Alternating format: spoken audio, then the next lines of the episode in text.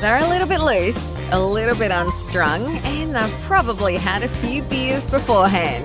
Please welcome Matt Krumins and Tom Fancy Pants Putt with yet another episode of Matt and Tom's Excellent Adventure. Well, welcome. I'm are good. you? Welcome back to the land of the living. I know it sucks to be Especially because the moment you arrive back, we we get threatened with another lockdown. It's like Tom Putt. Are you are you like the, I seem to be. the bad juju that comes with Tom's presence? I seem to be. I seem to be spreading the love. Maybe I'm the super spreader, and uh, and it's I'm just spreading everywhere because Perth. The last time I was in Perth, I had Mhm. the lockdown, and potentially now here. So yeah, I don't know what's going on, but um, anyway, it's just the way of the world at It the is moment, isn't fun it? times. Anyway, though, that's the uh, that's the crappy bat. The, we got that out of the way. All the crappy stuff done by fifty four seconds. How was it? How was it? Yeah. You, you must be spinning after all those helicopter flights. I I actually got a little bit complacent um, towards the end, and I'm like, oh yeah, and like another helicopter. like it, um, it was a little bit blasé to be honest, because we spent over those three, two, three weeks, spent 25 hours in helicopters. Um, Did Did you get to fly so- business at least? yeah, it's constantly. Or do they stick you up the back in economy? champagne before champagne That's it. Bit of takeoff? extra leg room hanging Um, out the side. extra leg room, um, you know, uh, the, the the bathrobes and the fluffy slippers. But um, no, I'm, I I will be dead keen to get back up in the air again before too long. I'm sure of it. But in the meantime, I've got to adjust back to reality and and work and bills and uh, organising future workshops. Um, you know, gallery, making sure the gallery is sti- still, Oh, you still got that. sustainable. You still got that, do you? artwork. I still. I thought think I drove still there. past. I did pop in the other day. I thought I saw it was being converted it to an like Aldi or something. I thought the. Uh... an Aldi would make. I do have a question money. though, like so not about the gallery or Aldi. Um, this something struck me as really really odd um, in the last couple of weeks because obviously we haven't caught up for a little while, and last time we caught up, we were talking about your ridiculous camera choices. Um, well, Not ridiculous. what are you talking about? My brilliant your- camera your- choices. your, your indecisive camera choices, we'll call it then. Um, okay, well, I don't Well, know that I've been indecisive. I'm Well, it's just the non- I'm, I'm, I'm very just happy with non-committal, my choice. You know, still sort of sticking with multiple systems. Anyway, look, that's not really the point. But this does Oh. kind of um, uh, similar theme. I noticed that you were in a helicopter for you said 25 hours over a few weeks, which is a lot of time, really, to be up. And like for those who haven't been in a helicopter, it's not like being in an aeroplane where you kind of sit back and you get bored. Like helicopters are kind of pretty, uh, I don't know, like dynamic machines. they're not they're not quite as relaxing as like yes. You know first class in a in a Boeing seven four seven. Um, no, which, Yeah, which you're yeah, used to. Yeah. um, Yeah. but I did Yeah, notice that despite all this beautiful airtime with your ability to shoot with your beautiful, lovely new camera, you you'd be the only person on the planet who would take a drone on a helicopter workshop. I feel like.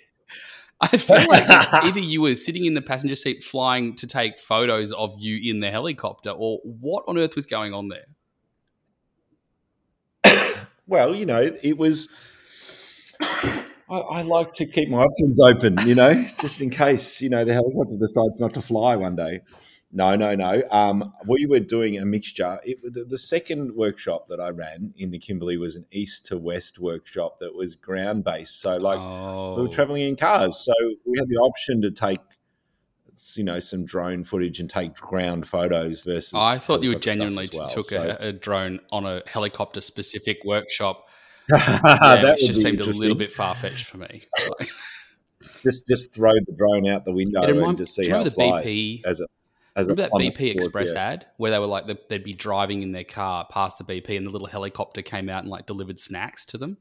Yeah, I, I can just I picture do, you I just like do. you know someone in the other choppers like, hey Tom, I need to borrow a lens. Don't worry, coming right up. Hooks the lens onto the drone, flies it to the next chopper. Be like in-flight refueling, This basically.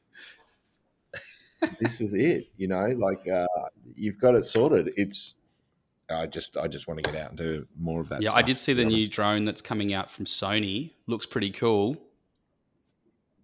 There's a, Sony, drone. Yeah, well, well, it's Are you kidding me? okay. I'm so it's, Googling it's it called now. like Peak Air or something like that, um, and it is a uh, Air Peak. It's a competitor Peak. to competitor to the DJI Matrice. So it's like a full frame camera drone. It's not like a built-in camera gimbal drone. It's like a I'm, I'm looking at Mm. it. I'm looking at it. You've got to mount your SLR to the bottom of it, and it looks like it requires two. operators. yeah, it's a beast. It's uh, definitely two- two definitely not two something pilots. that you're going to go out and just buy as a hobbyist. But I, I But Pretty isn't cool. it interesting that they're throwing their uh, throwing their their weight yeah. Well, I think one of the uh, I think it was Tony Northrup was saying uh, on a podcast or a video YouTube thing this morning. Um, was saying that because Sony owns and controls so much of the film industry that they don't actually have to compete with anyone because they actually they bankroll all the films. So they said if they build a drone and they've built cameras that shoot movies, they basically get to dictate what equipment gets used. So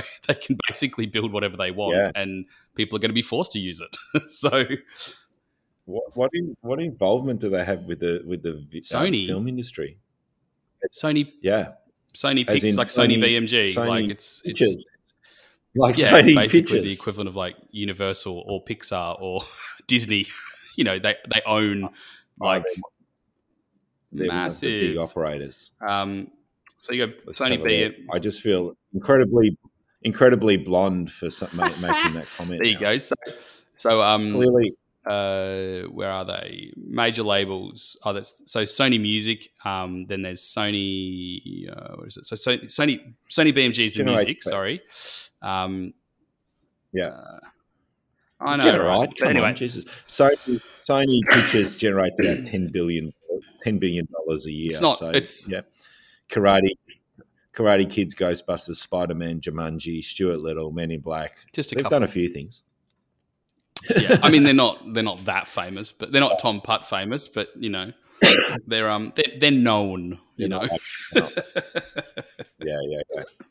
Right. Well, that's interesting. So, um, do you think that'll bleed into sort of Oh. commercial, or, or so should I say, you know, um, amateur drones like the DJI Uh, stuff I have no well? idea to be honest, but I reckon that it's it, it's sort of it's piqued my interest. It's air piqued my interest because you know I don't, I've Oh, never very liked drones. I'm I'm quite a big advocate against drones. Um, I know that's where we differ. I know it's where we Oh, differ. you- Yeah. sacrilegious. What is it that you don't like Just about this, is, drones? this sounds, feels like a, a, Family Guy episode of like what really grinds my gears. Um, so drones to me, I, I I I think that they're really useful, and I think that they've got an absolute place in production. Oh, here we go. Don't butter me up I'm with saying- all this not- BS. I want to know your valid reason for why you don't like them. So I've got two. there was a No, big 'cause I wanna word it pregnant pause there. So. Um, I got I, oh, you've already so I've got two. One of them's like a personal so- preference, and one of them's a genuine genuine like I don't want to say hatred, but close to. If they made silent No, drones, would you be happier? Um, so the personal Right. preference, and I'm sure you can relate to this, and in fact, I'm positive we've talked about this before. Um, in photography, I really enjoy, like, I enjoy photography, but I, as much as I enjoy the end product, I really enjoy the experience of it too. And I'm sure you're the same. Like, there's something Yep. about you know going to a unique spot, seeing a unique thing, like being there, being part of it, and then recording that, that thing that you saw. And I kind of, course. feel like drones, whether it's a drone that's in the air, an underwater drone, a land drone, whatever it is, um, it's it's not the same experience. Like you'd you'd have to agree that being in a helicopter shooting aerials, for instance, is far different to just throwing a drone up, you standing on the ground staring at a phone essentially, um, and hitting the record button. And Yes. the end product might look the same, Okay. even if you if you Yes. took all the technical stuff out of it. The end product's the same. I th- I feel like your connection to that photo is going to be far less. Um, and I think in a way because of that, and because drones have become so cheap, um, relatively speaking, for your average punter, like a lot of people have just a drone, you know, that they use now. Um, I think it's, it, I don't know, it's, it's a step towards kind of disconnecting photography for what it, I think it should be, to kind of going towards like the commoditization of it. It's about you know who got the best shot, who got likes, as opposed to like what was the experience of it. You know, like it's it, it doesn't feel as I don't say real, but certainly I feel like there's a a missing link You know, it's kind of like iPhone Right. photography, wickedly useful for lots of things, definitely. But if you just hit the button and kind of load it straight to social media and then it's never to be seen again, I feel like that's not to me like that's not the core of photography or why people do it. That's because people are trying to prove that they were in a place. you know, Yeah. does that make sense? I, that, that's not too offensive, is it? It- it- no, no, it's not. I, I, I, I think you're sort of blurring the lines in two different arguments, though. There, because at the end of the day, um, the ability that drones have given us to be able to give that experience to people to say this is what this place looks like, but from a, a video point of view, which I find so much more engaging than a still photograph. Oh, that's true. Yeah, from, Like, from a video I perspective, ever I, gave that. up Yeah. yeah. I Yeah, thought we were yeah, talking photos. Sorry, I can, Thomas. I can. oh, from photo point of view. No, Oh, because right, video, because a video, I agree. A video is like that's an immersive experience. I think where it's you're right. That gives It you a perspective and is. can give you a lot of information. I think you know, and I think it's visually that is very spectacular. But I'm talking from a photo perspective because like video, that's not something that the average person would ever be able to see or capture. But I think from a photo perspective, you know, like not many people have the ability to like you can't film video out of the side of a helicopter very easily unless you've got a proper rig for it, you know. No. But photography is like That's it's right. challenging, sure, but you know, yeah. I feel like throwing But- a but drone over the beach Matt, and just I- taking the same shot the last person did Yeah. feels a bit Yeah, naff. it's very clinical and it's very sterile and it's a, it can be a bit naff and it, and it kind of it makes it too easy or too accessible. Mm. But by, bear in mind that you know, like some of the shots that I took for my recent book on the Mornington Peninsula weren't possible without a drone because I needed to be at a height that was higher than being on the ground, but lower than being in a helicopter or an aeroplane. I yeah, Like, I get it's- that. I've tried, But but I guess that's that, and I can't. but that's it. why I think drones should exist. Because like you've got a good point. Yeah. Like there's definitely people, and there's as I said, from a productive perspective, that, that makes total sense. Like I've been in shoots before. I'm like, geez, I could really use a drone right now, even for just like a panning or a dolly shot at ground level, where I don't. borrow- you can borrow. No, because then I'd have to, I'd have to delete mine. this episode then.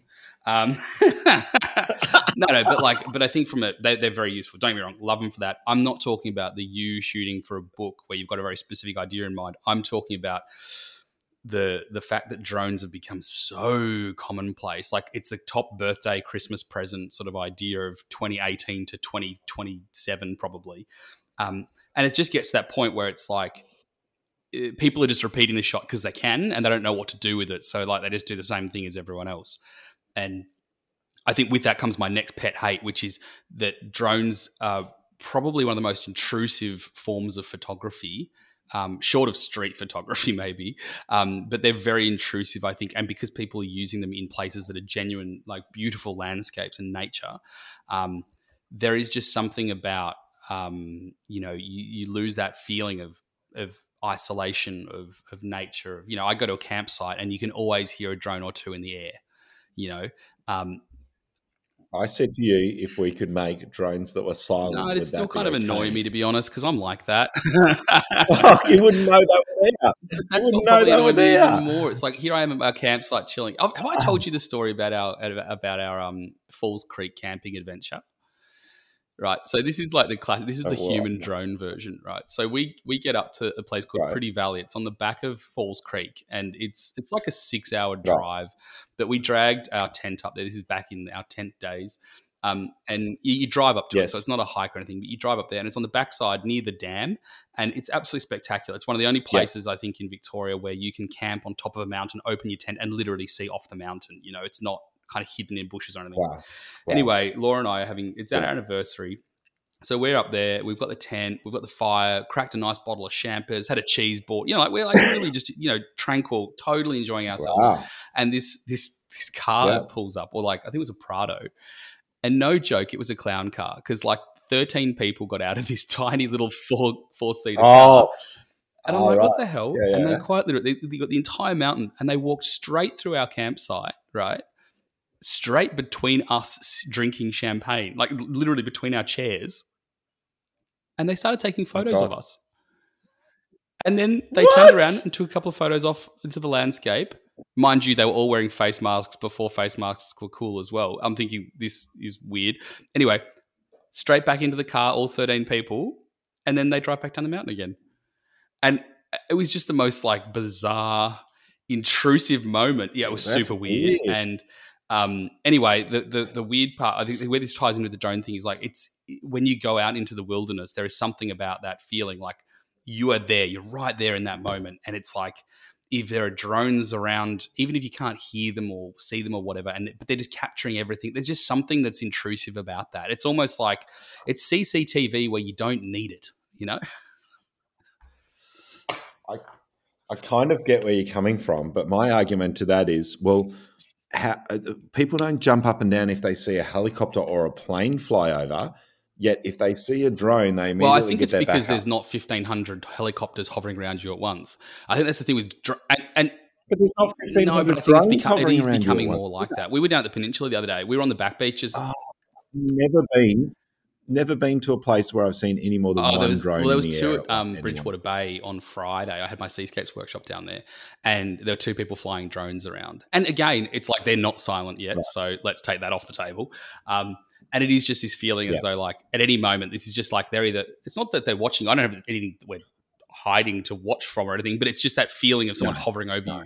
And um, yeah, I sort of just think again, if if heli- Oh, yeah, but also I- think I about totally this though. If you said if helicopters on. became accessible and they were two thousand dollars each, would that be a problem? Yes, because the person who's currently flying a helicopter, it is so expensive to have that helicopter in the air. The likelihood of them just sitting around going, "Hey, let's just like hover over these people and take pictures," like that doesn't happen because it's it's, it's cost prohibitive. Whereas when you start looking at drones that can Yeah. cost you know as little as a hundred bucks, that's where it changes the conversation. I think because you go, well, it's it's not the you don't know those like even at Point Lonsdale I had one um, this is about a year and a half ago down at Point Lonsdale Pier and there was someone flying a drone around and they were trying to do one of those really cool shots admittedly where they sweep really low over the pier. And so because that perspective change it's a very dramatic shot. It's it's it's actually a wicked video shot but the person clearly had no idea how to fly a drone and they're flying this thing at like 65 Oh, God. kilometers an hour like it's at top speed straight towards the pier, going low over people's heads to try and get this shot that they've obviously seen on YouTube. And you look at the person flying it, and they're a total numpty, and you just think to yourself, like, there's a, a these things are, uh, um, I don't know. There's like I don't want to say it's like I'm scared of them hitting you, but like it makes you on edge and makes you aware of them because you feel like you have to be aware of them. I don't sit there in fear, but I sit there kind of going like, oh, geez, is that dickhead getting really like? Are they getting too close? Do I need to start thinking about that? And it's just something I don't want to have on my mind when I'm sitting at the beach watching a pier or something. Yep. Yeah. Yeah, I totally get that. I totally get that. I'm nervous when there's other Yeah. people flying. So that's why I don't like drones. But Yeah. I was saying though that this new one has actually piqued my interest. Why? I'm actually You're going to well, buy not, one? No, not right now. But it's the first time I reckon No. where I've been excited about a drone. Not because it's Sony, but because no, no, no, no, no, no. Your bias is shining. So. I've I've owned a again. I've owned a drone. to say this? How much does how much does Sony, you know, send Well, just Google Sony each month? Pictures and check out their bottom line, Tom. no, but like, so I've I've always I've actually owned a Mavic two or whatever it was at the time. Um, Yep. uh, Yep. and I've played with other people's Oh. other like other drones, and I owned it. I only owned it for about a year before Yeah. selling it because I realized I didn't really use it. However, the one thing that always got me was that, you, as you say, you do get these amazing different um, points of perspectives, right? Um, and that's totally true. yeah. I especially agree when you need to be like 14 feet in the air. you know, you- you're not you don't want to be over that field just to get that kind of perspective, but um, you can't do it by just standing on something or whatever, or unless you carry a really big ladder around.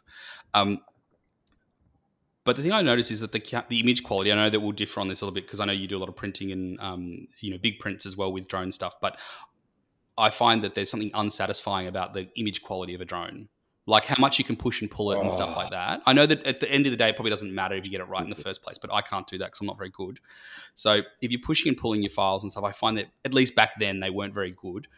But I love the idea if I could be if I could get the same quality that I get out of my my big camera and the same quality of that lens um, in a drone form, that to me is like, oh, hold on, now I wouldn't feel like I'm using my poorer That's camera, exciting. you know?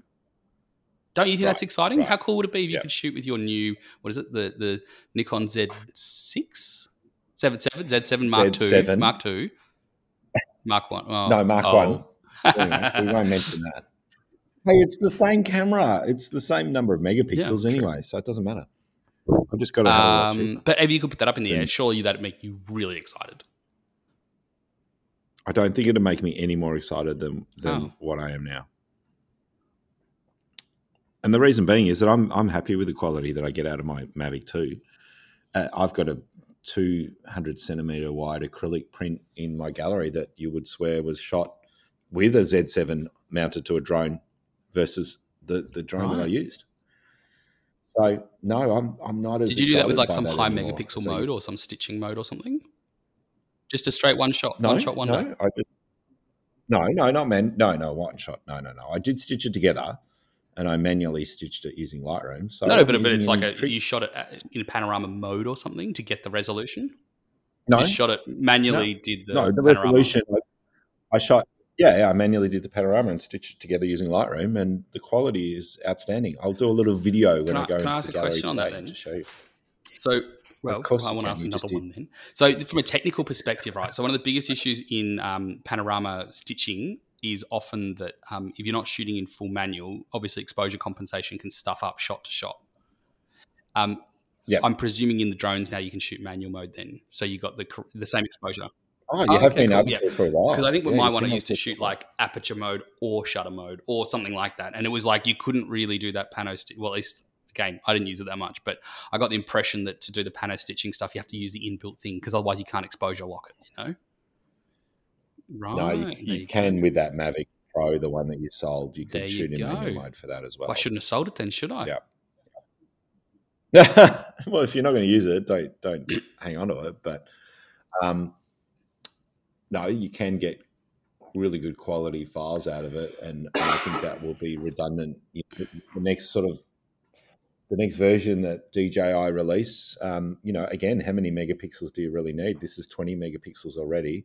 Um, you know, there are some flaws, like with the shooting in low light, for example, both video as well as, as stills. So they're not quite there in that regard. Um, but you know, there's there's pros and cons that we've probably talked about already. You know, like they are annoying, they're loud. Um, you know, they do take away from that tranquility. I, I admit, if I haven't got my drone up in the air and I see another one, I'm like, oh, that's a bit annoying. That's for sure. And that's why I tend to fly mine Mm. when there's no one else around because I don't want to um, disrupt that.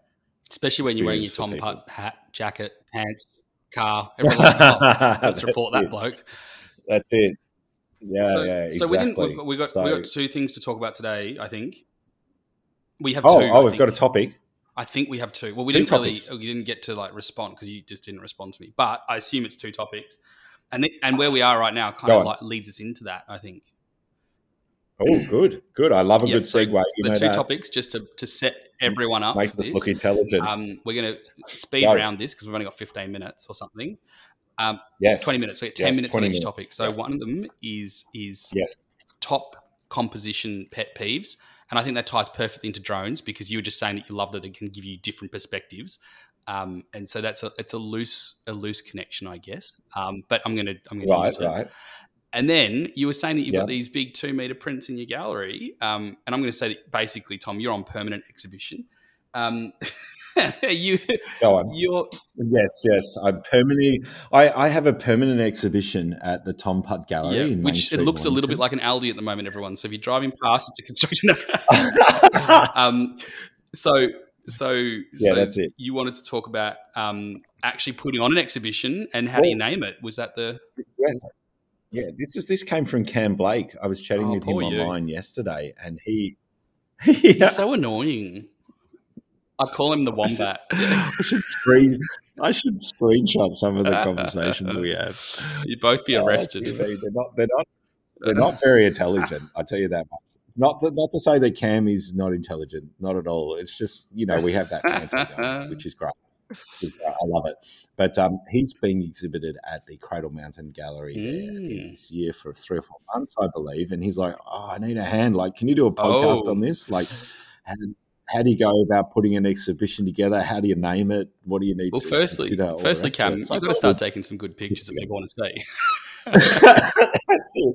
But Matt, perhaps we should send him some of our Tassie pictures. Well, you know, just to help him I didn't out, realize this came from, came from Camspot. Maybe we just limit it to that topic, and we'll talk about the composition stuff another time. Because I think there's a lot to talk about with, if we're if we're going that specific. The thing is, You told me that you had no experience. I don't, but I'm happy to comment. and it didn't I'm happy to comment on um, on Cam. Right. Okay. Good. Well, we'll make this a cam Yeah. bashing session as opposed to Nick Oh, Fletcher got bashing session. in. There you go. Yeah. I got. I got. I got his name. So well, it's a good question though. Like, I But- mean, start to get an. Ex- a lot of people have exhibitions, and a lot. Actually, I found a lot of amateur photographers have exhibitions, and they're like, "Matt, you should come to my exhibition." I'm like, "How are you having an exhibition? I don't even have an exhibition." They actually do really. They actually do really well. Well, it's not. It's not for it's not for everybody, by the way, because at the end of the day, I think it's a great ego thing, and it's a great feather in your cap as a, as an artist to be able to have an exhibition. I think that's certainly a box that many people like to tick. Um, but financially, it can be a disaster at the end of the day. You know, like I think everyone has the idea that they're going to sell lots and it's going to work out well for them. I, I would never go into exhibiting my work um, thinking that that was going to be the case. I'd always go in saying, "Hey, I've spent this money on getting it printed and framed. If I sell one thing, that'll be really nice. If I don't sell anything, the experience has been amazing. I've been able to show off my work. I've been able to catch up with friends at the opening, etc., etc. certainly don't go into it thinking that it's going to make you money. Wh- that is the so when you're choosing your for sure. photos, then right? Is that because obviously you Yeah. don't go into it Yeah. thinking you're going to sell them? I mean, that, you're a bit different because you have a gallery to go to afterwards, but most people don't have a gallery. Um, Right.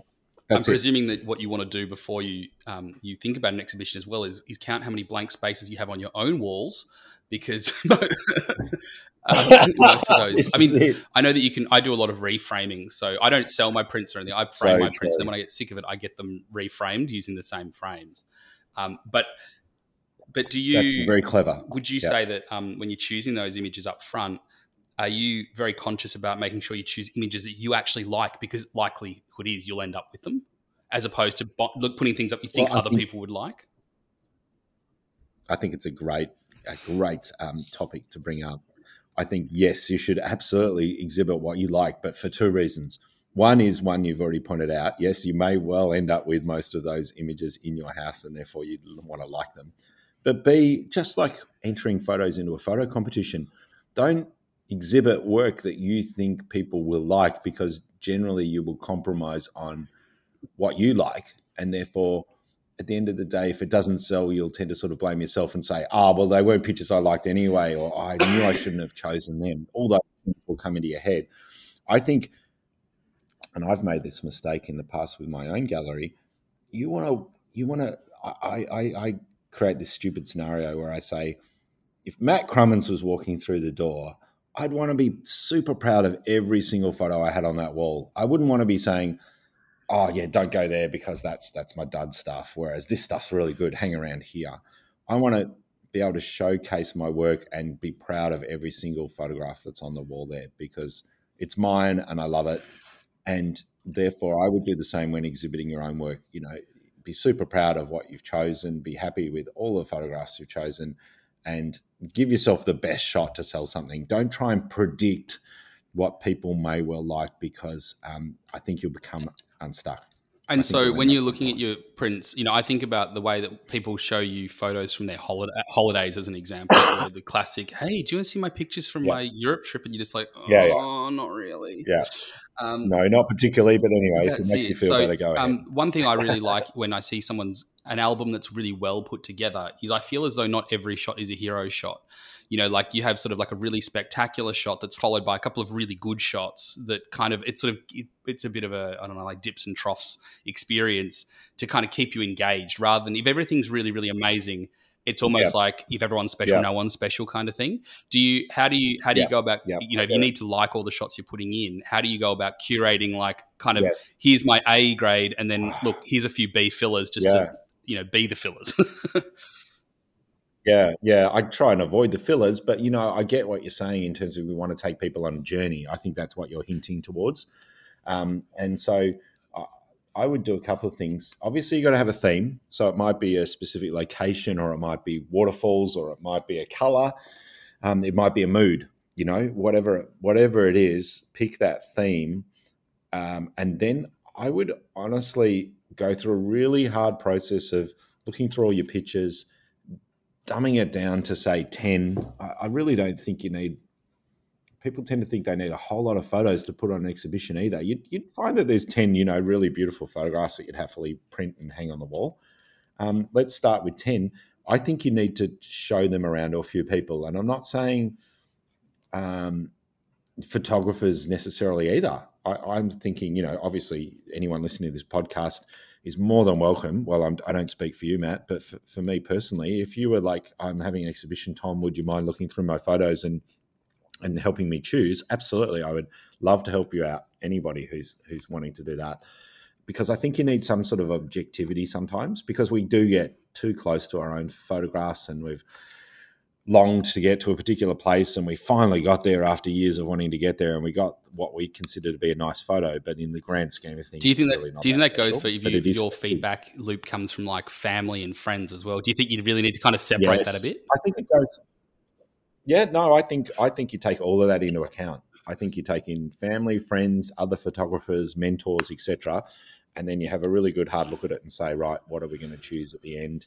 And and again, be happy with your choice, but know that there might be a few in there that you, um, a few in there that have been excluded because mm. you were too mm. close to them. You've just got to acknowledge that, hey, okay, yeah, maybe I was a bit too close to that one. Or you may go bugger it. You know what? I really like these two. And even though a few other people have said that they don't particularly, I would love to see these printed and I'd love to see these in the exhibition. So I know I'm contradicting myself, but I think the, the, the take home point is don't don't you decide on what goes into the exhibition just on your own. You definitely want to share the love and have some input from a few others that you trust that will help. So I've got more questions. Can I just keep going with this question answer situation? Oh, you are you've done. Uh, you've just whilst I tune out to what your answers are, I'm writing more questions. Yeah. oh, oh, you too. Who said oh, that? good. Who said that? I'm glad I'm not the only one who does that. So so when you are choosing your pictures, right now, this is going to be maybe I don't know. I don't want to say like it's not controversial, but I think it, I think someone I think some people could consider this controversial. Maybe I don't know. Maybe not. Um, you obviously know where you're going to exhibit these shots, right? And so um, you know what gallery space you're going to be using, and therefore you'd have a pretty good idea of the area that you're exhibiting in, and therefore the demographic of that area that you're exhibiting in.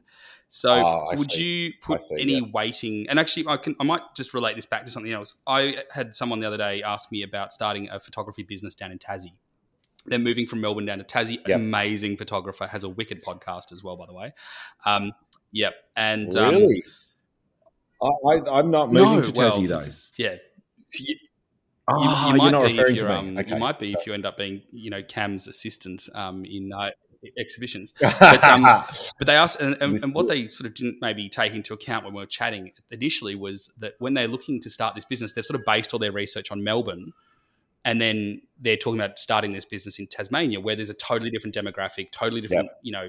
Uh, spending habits and purchasing decisions and stuff, would you take into account um, the type of work you're exhibiting? Would you take into account where you're exhibiting it? So, for instance, if you were exhibiting in mm-hmm. like a rural area of Victoria, as an example, even if you're a wicked street yeah. artist, if you're actually, if you, one of your goals is to kind yeah. of, I know not, not your goal shouldn't be to sell work, but that's, I think a lot of people's goal is to do that.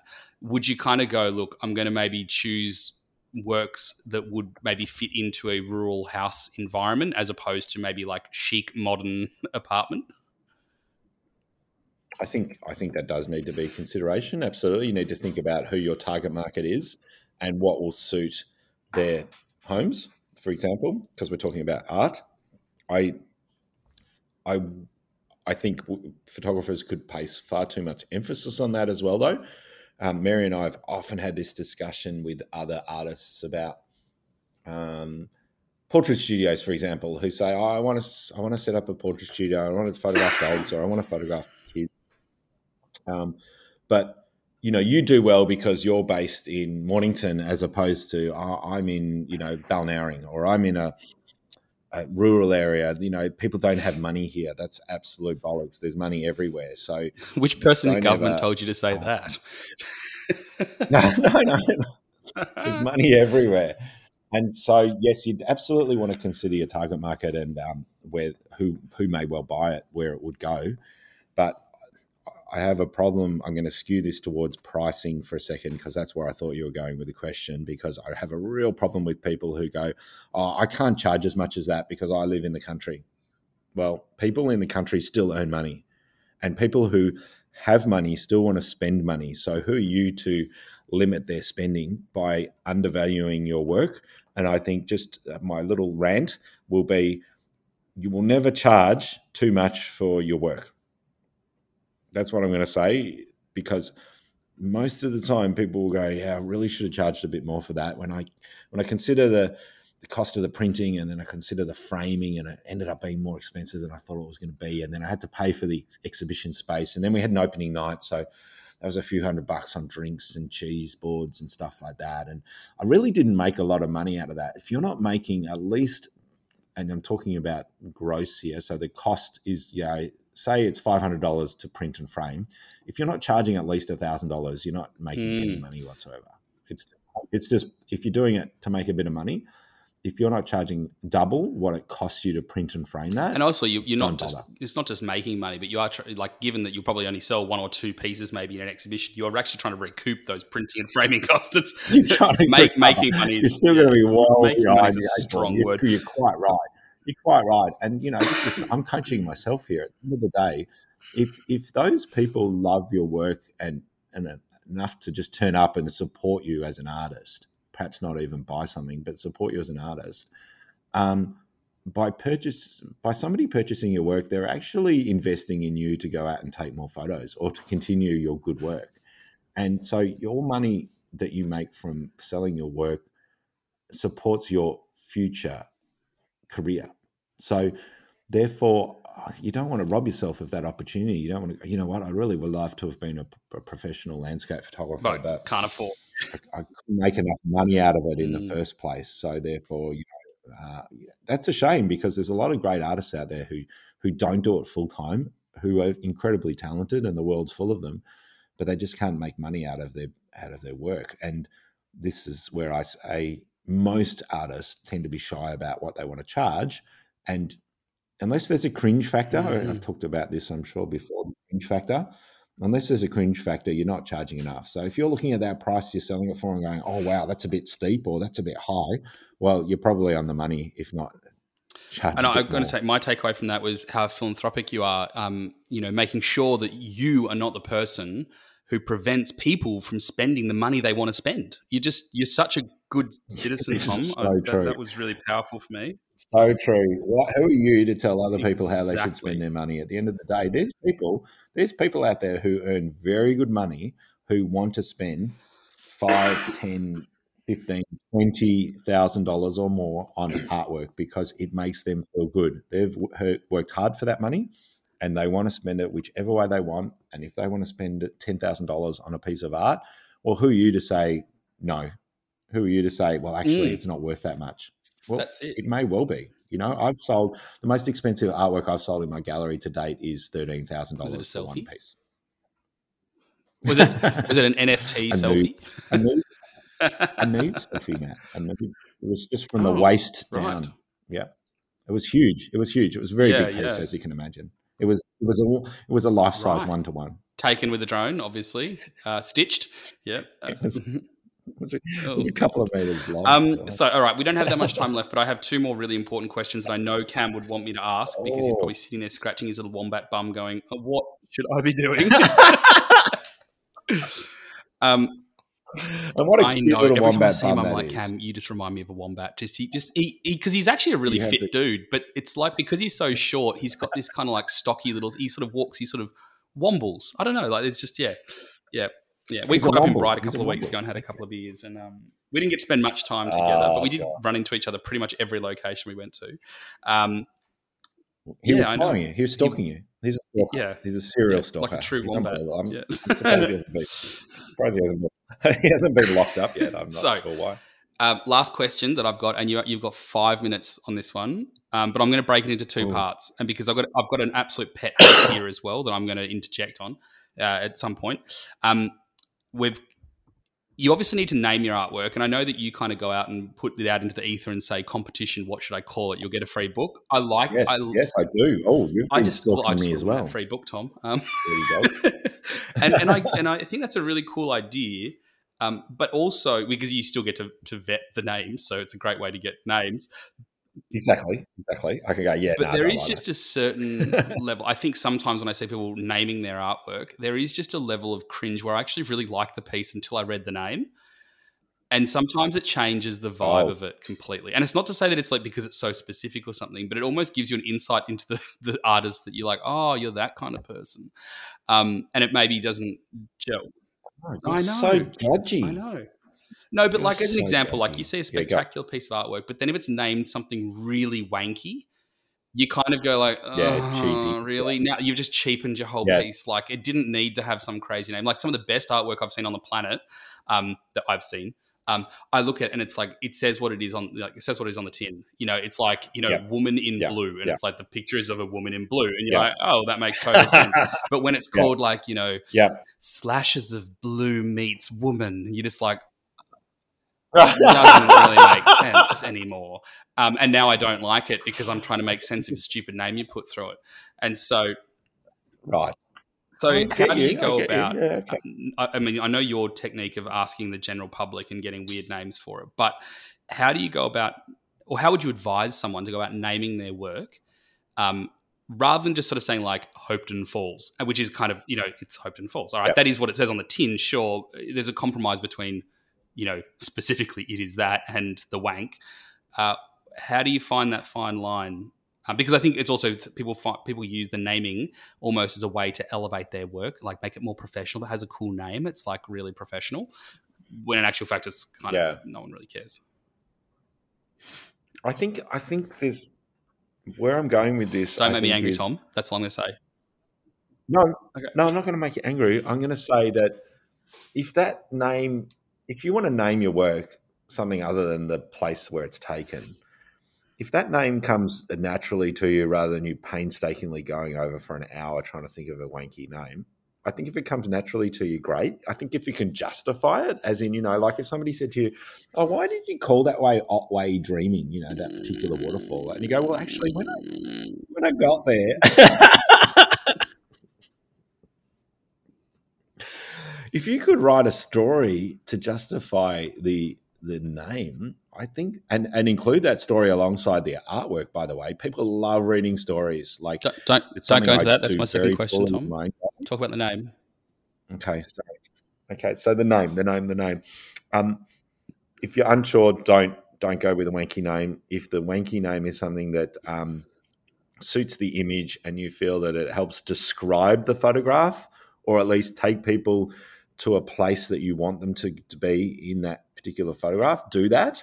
But as you've pointed out, it can easily backfire and it's not necessary. And even if you just titled it um, untitled, which I, I don't even like it, but but it's better than a, a wanky try hard. I tend to agree. I think that like it, it, it, you need to be pretty famous to pull off a wanky name. I think, like otherwise, it it's it feels like Yeah. if photo didn't do enough. It's on its own. You needed to put like inject Yes. this idea. Like if the photo didn't speak the thousand words, um, you know, and you, you can't speak the title, then you know then there's a miss, Yeah. there's a missing link there, and and what you're doing is compensating for the photo. That's that's how I feel about it.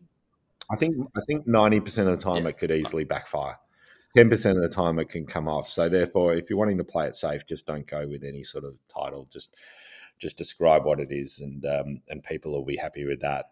Majority of the time, it's not going to influence a sale. Although sometimes it can absolutely, where somebody could go, you know what, I love the photograph, but then more often than Yeah, not, it's true. actually the story. People go, I read the story behind that, and it's. Just I used a drone to take place." this photo. I'm like, nah, not buying it. um, so, so that's the next question, right? And I know we're running a little low on time, but the next question is something that I think is so stupidly important, and people don't recognize. They do it all the time. They don't recognize it. Is that um, the story behind a shot? Um, whilst the photo should say a thousand words, sometimes a bit of context that a photo simply couldn't tell can go a really long way. Whenever Laura and I look at, we we, we don't. I'm not saying we, we don't certainly don't collect art, but we do buy art, and um, Yes. when we find a piece, um, we often love the shot, and then we'll read the story. If there's no story, we kind of go like, "Oh, is this just a snap?" If we read the story and there's some sort of connection there where you go, it doesn't have to be like a deep and personal connection, but you sort of go like, "Wow, that feels like there was effort. Like it feels like the artist loves this shot." It's sort of a way for the artist to convey yeah. their passion towards that shot. Um, but how do you go about captioning? How long should captions be? And should they be written as like as more factual, or do you think they should like sometimes they can get very wanky, dreamy? You know, which is not not, not a problem necessarily. Um, no, it depends yeah. who you are as a person, it, and so I, I, don't have a sort of thought either way whether it should be factual or not. Um, sometimes somebody just telling a boring story is boring, um, you know. So it's got to be mm. a story that's interesting. Um, it's got to be something that perhaps has some meaning for you. You know, like I, I wanted to go to this place because of X, Y, and Z, or I visited this place many times before and it didn't work out because of this, that, and the other. And I was really pleased this time around it, it came to this, you know, or what I love about this photograph or this artwork is mm. this, you know, um, something that is emotional often obviously works, you know, you're putting the emotion into the image itself. Um, describing how difficult it is to get there, or these conditions uh, don't come around all that often, or the reason this this photograph takes you to a certain place is because of X, Y, and Z. Often works well. Again, some people are great at writing that stuff, and then other people just doesn't come naturally at all. You could get somebody to ghostwrite it for you if you really wanted to, um, but at the end of the day, I would really encourage people to write a story behind the photograph because um, often people I also, have a story to tell. I also think there it's a bit like wine tasting a little bit, where you go if you buy a bottle of wine, a bottle of wine on the shelf, right? You'll look at the you know often people just look at the label, they know the type of wine they want to get. They look at the label, that's an attractive label, they'll buy yep. that one. But there's nothing worse than rocking yep. up to like a dinner party with a half decent bottle of wine and having nothing to say about it. And I, and I feel as not that not that you always need to, but like if if, oh. if wine is a feature at that mm. table, oh. you know remember. Yeah, well, you should. No, but but as but I'll give you an example here. Right, you're talking about buying expensive artwork. You're saying you've sold artwork for like thirteen grand, right? Which I think it's not. I'm not saying it's unreasonable. It is a lot of money still for for photography. I think it's right. no, well, not for you, but, but yes, but I kind of go. Um, if I if I look at it through that lens, if I like we're moving into a new house in four weeks, I can't bloody wait. There's so much wall space. We're putting gallery lighting. I'm just I'm so excited to to to, to get wow. this place set up. Wow. Right. So do it when do I expect oh, your well, order actually, to come I've got to talk to you about that. Um, but but, but yes, what I think about is like if I put a piece of artwork on a wall and it's really like it's enough that I like it, I expect other people are probably going to like it and hopefully comment on it. You know, that's what art's about. But if yes. I sit there like a yep. bloody goldfish when they comment on it, going, "Well, I don't know, it's just a picture I liked." Whereas I think having that caption, because you're not going to display the caption in your home necessarily, but if you know the story, it gives you uh, yeah, something to talk about yep. and to describe and it starts conversations yep. and i think that that enhances Absolutely. people's love of photography um, or, or, art in general and Absolutely. so that caption it, it, helps you to sound educated if that makes sense like, yeah but yeah. people do love that too I've, I've, often had people that have said so so where did you take this like how mm-hmm. long ago did you take it so where is this you know they're yeah. wanting to know more and and and they're interested but also too it works in their favor because as you've said you know people come over. You know that house that I bloody put the the um, the photos into yesterday. Beautiful modern build um, in the eastern suburbs of Melbourne, and and he will proudly, you know, show people through that home and go, "Oh, yeah. look at my latest artwork." You know, look at this, and he'll people go, "Oh, right, okay, where's that?" And he'll want to say to people, "Well, it's here, and it's taken by this artist down on the Mornington Peninsula, and we found him online, or we walked past his gallery and we fell in love with this space." And he and he and describe a little bit about me, perhaps, and the artwork and what it's printed on and how big it is and all that sort of stuff. Yeah, that they want to sound educated, and they should, because at the end of the day, if you're a lover of art you will know something about that Absolutely. artist. It's like rocking up again, rocking up to that dinner party, bringing a nice bottle of wine. And says, "Oh my god, this is lovely. Where did you find this?" And go, "I, like the label." it's this. It doesn't. It's not the same, you know. Uh, it's got, it's it's got it's got lots of metal, gold, shiny metal. It. it. was actually on it, so closest to the door, and I don't like walking, so. It was yeah, under it was under ten bucks. So I just thought that was appropriate to bring. One. Um, although that, at least that would have a good story, wouldn't it? Yeah. I know we didn't buy this. We didn't buy yeah. this. Somebody else brought it over for dinner the other night. We're just regifting it. Uh, Is it well, any good? let us know. We don't actually drink red, so therefore. Well, Cam, I hope that was helpful. I hope we've answered all your questions. Cam. Yes, Cam. No. I thought you called me Cam there for a second. I'm addressing our You one audience bastard. member. Yeah. Oh, Mr. Cameron, Blake. Cameron, yes, yes. Yeah, one, one audience member. The best part is we'll have more none. listens on this episode than any other, but it'll all just be Cam listening to it and taking notes again and again. He- he- Yeah. over and over It and is- over again just to hear his name. Oh, look. Oh, no, I got mentioned again. Oh, that's amazing. Oh, wow. That's it. Wow. New new plaque on his website. We'll it won't just be ring- awards one. It'll be it pen, a- podcast one mentions. Yeah, over ten thousand podcast mentions. It- he'll have it as a ringtone on his phone. We love you, Cam. Love you, Cam. Love you. Love you. I'm actually looking forward to getting down to Tassie again and uh, shooting down there this Oh, winter. nice. I want to do a little bit of snow stuff with my new Nikon Z7 mirrorless camera that's super lightweight. That I'll happily, I'll happily be able to put in my backpack as opposed to the other cameras where I go, oh, do I really have to carry this with me? So, yeah, looking forward to getting down there. Well, I reckon that's a wrap, Tom. I got to run. That's a wrap. That's a wrap. That's a wrap. Well done, everybody. Give Ah. yourselves a good pat on the back and a big spoonful of Milo. Thanks, Matt. Been great to catch up with you again. You've been listening to yet another episode of Matt and Tom's excellent adventure or podcast, even. Bye. We'll catch you next week. Bye.